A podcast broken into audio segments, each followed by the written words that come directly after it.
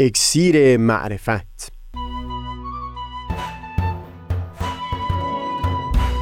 مروری بر مزامین کتاب ایقان این گفتار نقشی نو طبیعت. از تا همامه ازلی در شور و تغنیست گوش قلب را از سروش او بی بحر مکن.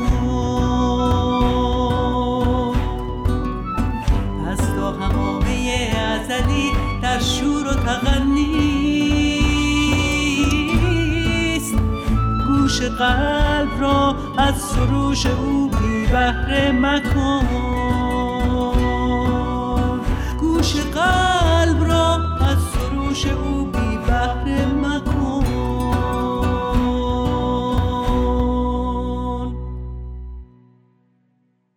دوستان سهیل کمالی هستم. در گفتار پیشین این رو بیان کردم که از همون زمان که بشر درباره ارتباط ممکنات با پروردگار و جریان آفرینش به طور جدی به اندیشه پرداخت.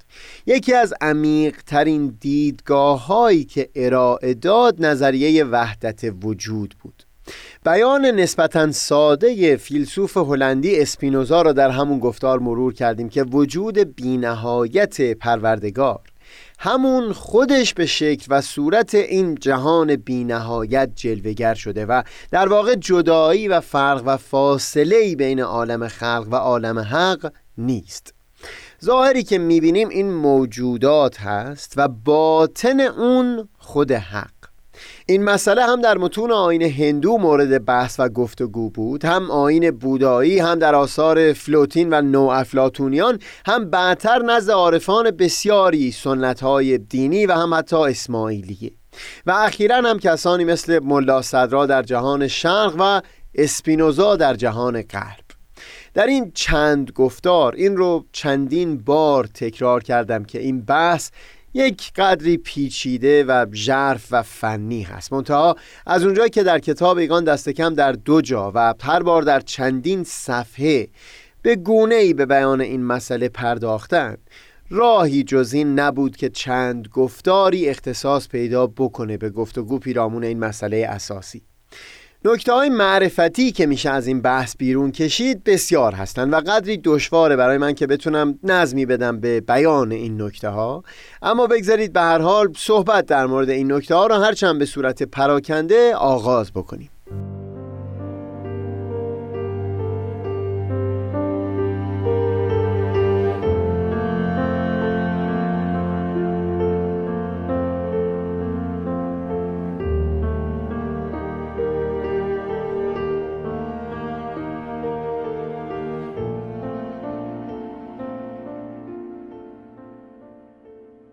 بگذارید چون ابتدای صحبت هست اول با بیان انتظایی ترین مطالب شروع بکنیم.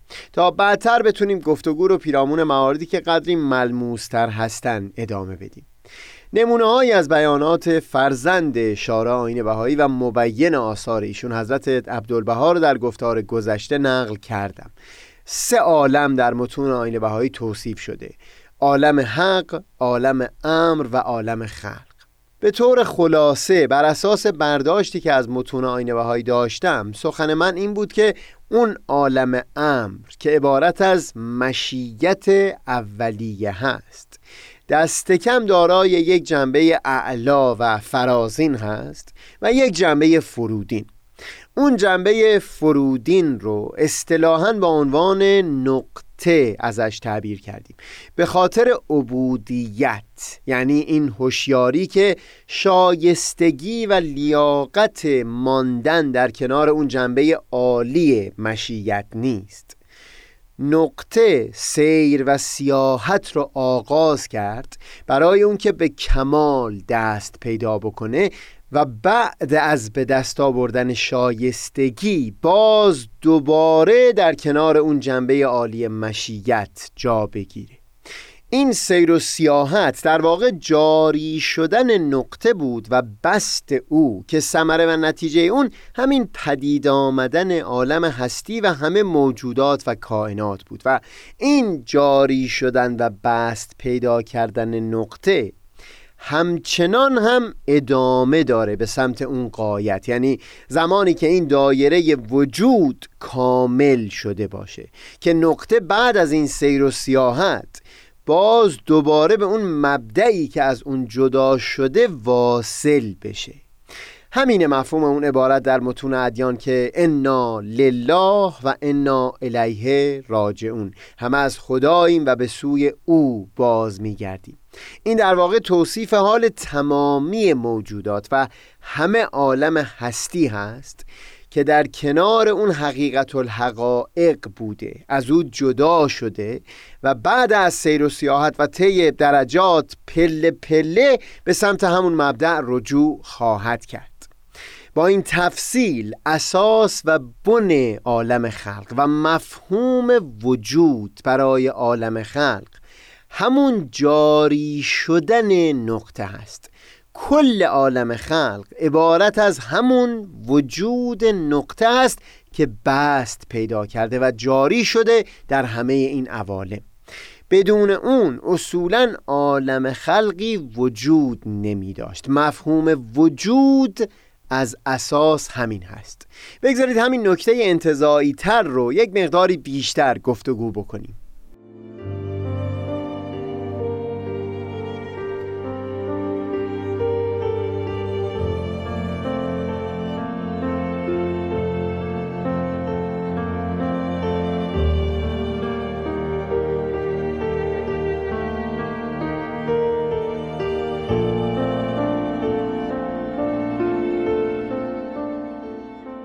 ما در گفتار پیشین اشاره کردیم به مجموعه های بی نهایت در ریاضیات. در فکر بشر در طول هزاره ها همچو چیزی نمی گنجید که بشه مجموعه بزرگتر از یک مجموعه بی نهایت تصور کرد. بزرگتر از بینهایت تعریف نشدنی بود. در قرن 19 هم ریاضیدان آلمانی گئورگ کانتور اول نظریه مجموعه رو در ریاضیات پدید آورد و بعد با دلایل ریاضی ثابت کرد که یک مجموعه بینهایت از مجموعه بینهایت دیگری بزرگتره. برای دهها سال معاصران او به او تاختن و ناپسندترین و سردترین سخنها رو در حقش به زبون آوردن تا جایی که به افسردگی مبتلا شد. حتی فیلسوفی مثل ویتگنشتاین دلایل او رو مزخرف مطلق و خنده آور توصیف می کرد اما به مرور زمان ارزش اندیشه های او در ریاضیات واضح شد و امروز همون اصول در کتاب های مبانی ریاضیات تدریس میشه در دانشگاه ها خود کانتور بیان می کرد که اون اندیشه های پرشکوه از سوی پروردگار هستی به او الهام شده و اندیشمند دیگری در برابر منتقدان او اینطور پاسخ می‌داد که هیچ کس نمی‌تواند ما را از بهشتی که کانتور خلق کرده بیرون بکند. در هر حال این حقیقت به عنوان یکی از اصول مسلم ریاضیات در یک قرن گذشته پذیرفته شده که میشه به مجموعه بینهایتی بزرگتر از یک مجموعه بینهایت دیگه دست پیدا کرد. ما پیشتر بیان کردیم که عالم حق بینهایت هست اون حقیقت الحقائق جنبه اعلای مشیت هم بینهایت هست نقطه جنبه فرودین مشیت هم بینهایت هست و عالم خلق که بست و جریان اون نقطه باشه این هم باز بی نهایت هست گمان می‌کنم این برداشت من صحیح باشه بر اساس الهیات بهایی که منطقا هر رتبه از این بینهایت ها از بینهایت بعدی بزرگتر هست. هر قدر همین ادعا انتظاعی باشه بر اساس اصول ریاضیات میشه تا حدودی یک درک نسبی از اون به دست آورد. اما اینجا سخن من فقط بیان یک نکته هست. اینکه فرد خدا ناباور ممکنه اون عالی ترین بی نهایت یعنی عالم حق رو انکار بکنه و یا حقیقت الحقایق یعنی جنبه اعلای مشیت رو انکار بکنه. اما نقطه به عنوان اون جنبه فرودین مشیت که بست او و جریان او عبارت از پیدایش عالم هستی هست. این قابل انکار نیست. بگذارید این رو یک قدری بیشتر گفتگو بکنیم.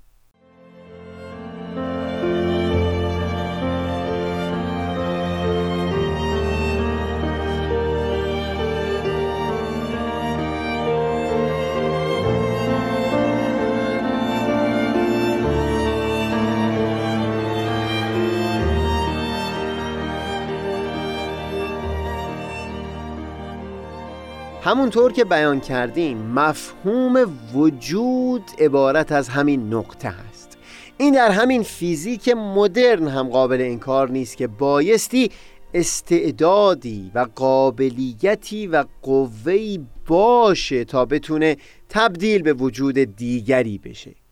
عالم هستی از نیستی محض پدید نیومده. صاحب نظران تئوری بیگ بنگ هم هرگز ادعا ندارن که بتونن ثانیه صفر عالم هستی رو توضیح بدن.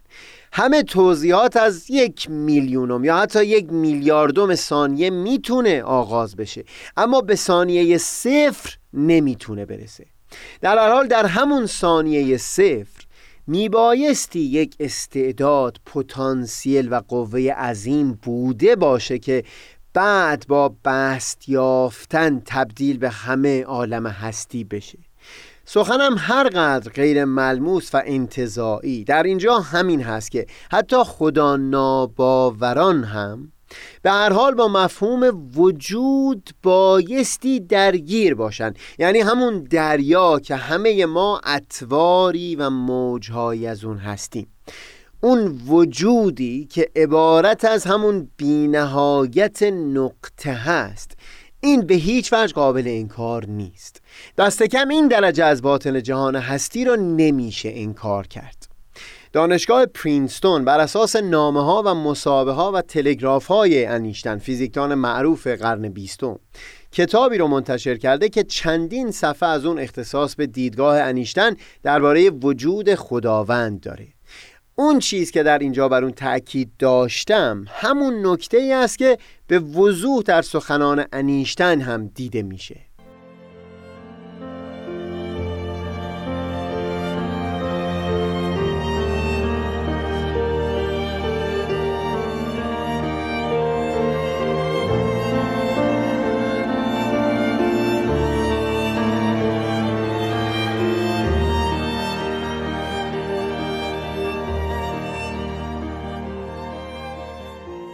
سخن انیشتن در واقع همین بود که وجود خداوند به اون گونه که دین باوران به اون معتقد شدند رو نتونسته بپذیره اما به خدای اسپینوزا باورمند هست. و توضیح میده که او خدایی رو باور داره که خودش رو در این نظم قانونمند جهان هستی به ظهور رسونده. در یک گفتگو اینطور بیان کرد که اگر با همین توان محدود در اسرار جهان طبیعت نفوذ بکنیم این را متوجه می شویم که پس پشت همه این حقایق به هم پیوسته ای که ما فهم می کنیم چیزی لطیف و غیر قابل لمس و توصیف ناشدنی وجود دارد. ستایش همین نیرویی که فراتر از حد ادراک ماست دین من است. اگر این باشد من هم به حقیقت دین باور هستم. و در نهایت در مسابقه که خبرنگار ژاپنی از او درباره ادراکش از پروردگار سوال کرده بود به وضوح بیان می‌کنه که درک من از پروردگار مبتنی است بر باور عمیقی نسبت به یک هوشیاری برتر که خود را در همین جهان شناخته شده به ما نمایانده است. به اصطلاح رایج می‌توان این را به عنوان همه خدایی توصیف کرد که باور اسپینوزا نیز بود. اصطلاح همه خدایی در انگلیسی پنتیزم هست. این جالبه که در ترجمه انگلیسی مفاوضات حضرت عبدالبها این بحث وحدت وجود که مورد گفتگوی ما هم بوده رو زیل همین عنوان پنتیزم ترجمه کردن. ما قبلتر در همین سلسله گفتارها اشاره داشتیم به لوی از حضرت بهالا به نام لوح حکمت یا لوح حکما که در اون از نه فیلسوف بزرگی یاد کردن و هم در اون پاره ای مطالب فلسفی رو بیان فرمودن. در یک جمله از همون لوح طبیعت رو به عنوان مظهر اسم پدید آورنده و برانگیزاننده خداوند توصیف می کنند اسمی المکون و المبتعث شخصی از حضرت عبدالبها درباره همین عبارت لوح حکمت پرسش کرد و در پاسخ او لوحی از قلم حضرت عبدالبها صادر شد. در نظر من سهیل در پاسخ حضرت عبدالبها میشه این رو به وضوح دید که در واقع بیان می‌کنند که حکما یا همون فلاسفه راهی جزین ندارند که دست کم وجود مشیت اولیه و منحل بودن او در این جهان هستی رو بپذیرند در واقع بیانشون اینه که تعبیرهایی که خود این فلاسفه بر زبون میآورند عینا همون مطالبی هست که در متون مقدسه ادیان بیان شده. منتها با لحن و لحجهی به ظاهر متفاوت.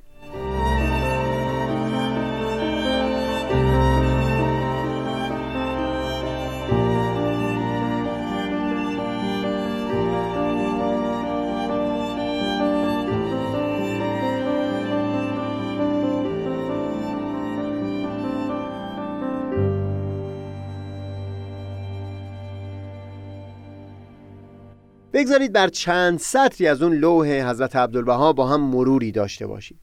ابتدا بیان حضرت بهاءالله در لوح حکمت رو نقل می کنند و بعد توضیحاتی بیان می کنند چون حکمای سلف و خلف بر آنند که طبیعت کلیه محسوس نگردد و مکشوف نشود. ادراک عاجز است عقل قاصر ولی این حوادث عالم کون از مقتضیات آن طبیعت است. مانند نوم و جو و اتش که از مقتضیات جسم انسانی است و مانند احراق نار که از مقتضیات آن است. باری جمیع شعون و حوادث و وقایع حتی حرکت سلسله موجودات و نش و نمای کائنات را نسبت به طبیعت می دهند و آن طبیعت را مبدع کائنات و مستر موجودات می شمرد. در ادامه باز تأکیدی می کنم بر همون مطالب که از پیش بیان کردیم اینکه جریان آفرینش به همان گونه که مورد گفتگوی ما بوده مربوط به همون مشیت اولیه هست و نه اون حقیقت برتر تأکید می‌کنند که اون حقیقت برتر نه قابل توصیف است نه به گونه که هیچ صفتی یا اسمی در حق او بر زبان جاری بشه. حتی از تعبیر علت العلل هم منزه و مبراه است علت اولا عبارت از همین وجود دیگر هست که در لوح حکمت هم بیان شده. این علت اولا مستر کائنات است و تعبیر به طبیعت کلیه می نماید زیرا آن حقایق و شعونی که حکما به جهت طبیعت کلیه می شمارند همان شعون و کمالاتی است که در کتب الهیه به جهت مشیت اولیه بیان شده. واضح است که مشیت اولیه مظهر اسم مکون است. بیش از این فرصت نیست. به حقیقت در یک مقام این نظم و هارمونی که در سطح تمام جهان هستی وجود داره ناشی از همین هست که همه جهان هستی یک کل واحد رو تشکیل میده. مشیت اولیه یا نقطه که فلاسفه از اون با عنوان طبیعت کلیه یاد می‌کردند. منم آفتاب و دریای دانش منم آفتاب بینش